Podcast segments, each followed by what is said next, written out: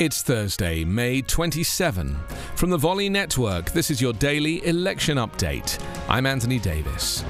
The indictment of a far right internet activist on charges of interfering with the 2016 US election reflects a strategic shift by the Department of Justice and sets the stage for new cases against more prominent right wing actors, according to people familiar with the matter.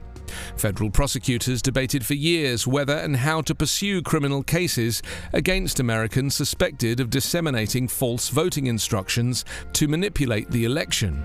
While some officials wanted to bring a multitude of charges, others felt it would be too difficult to bring a voter suppression case based on online messaging. The hurdles include free speech rights, the difficulty in establishing intent, and the challenge of showing that anyone failed to vote because of a specific person misleading them. But after former President Trump's Attorney General William Barr resigned in December, a compromise emerged. One charge to start against a demonstrably influential person, where evidence pointed to a real impact. Washington's frustration has mounted in recent weeks over what it sees as insufficient cooperation from China into the international investigation of the origins of the coronavirus.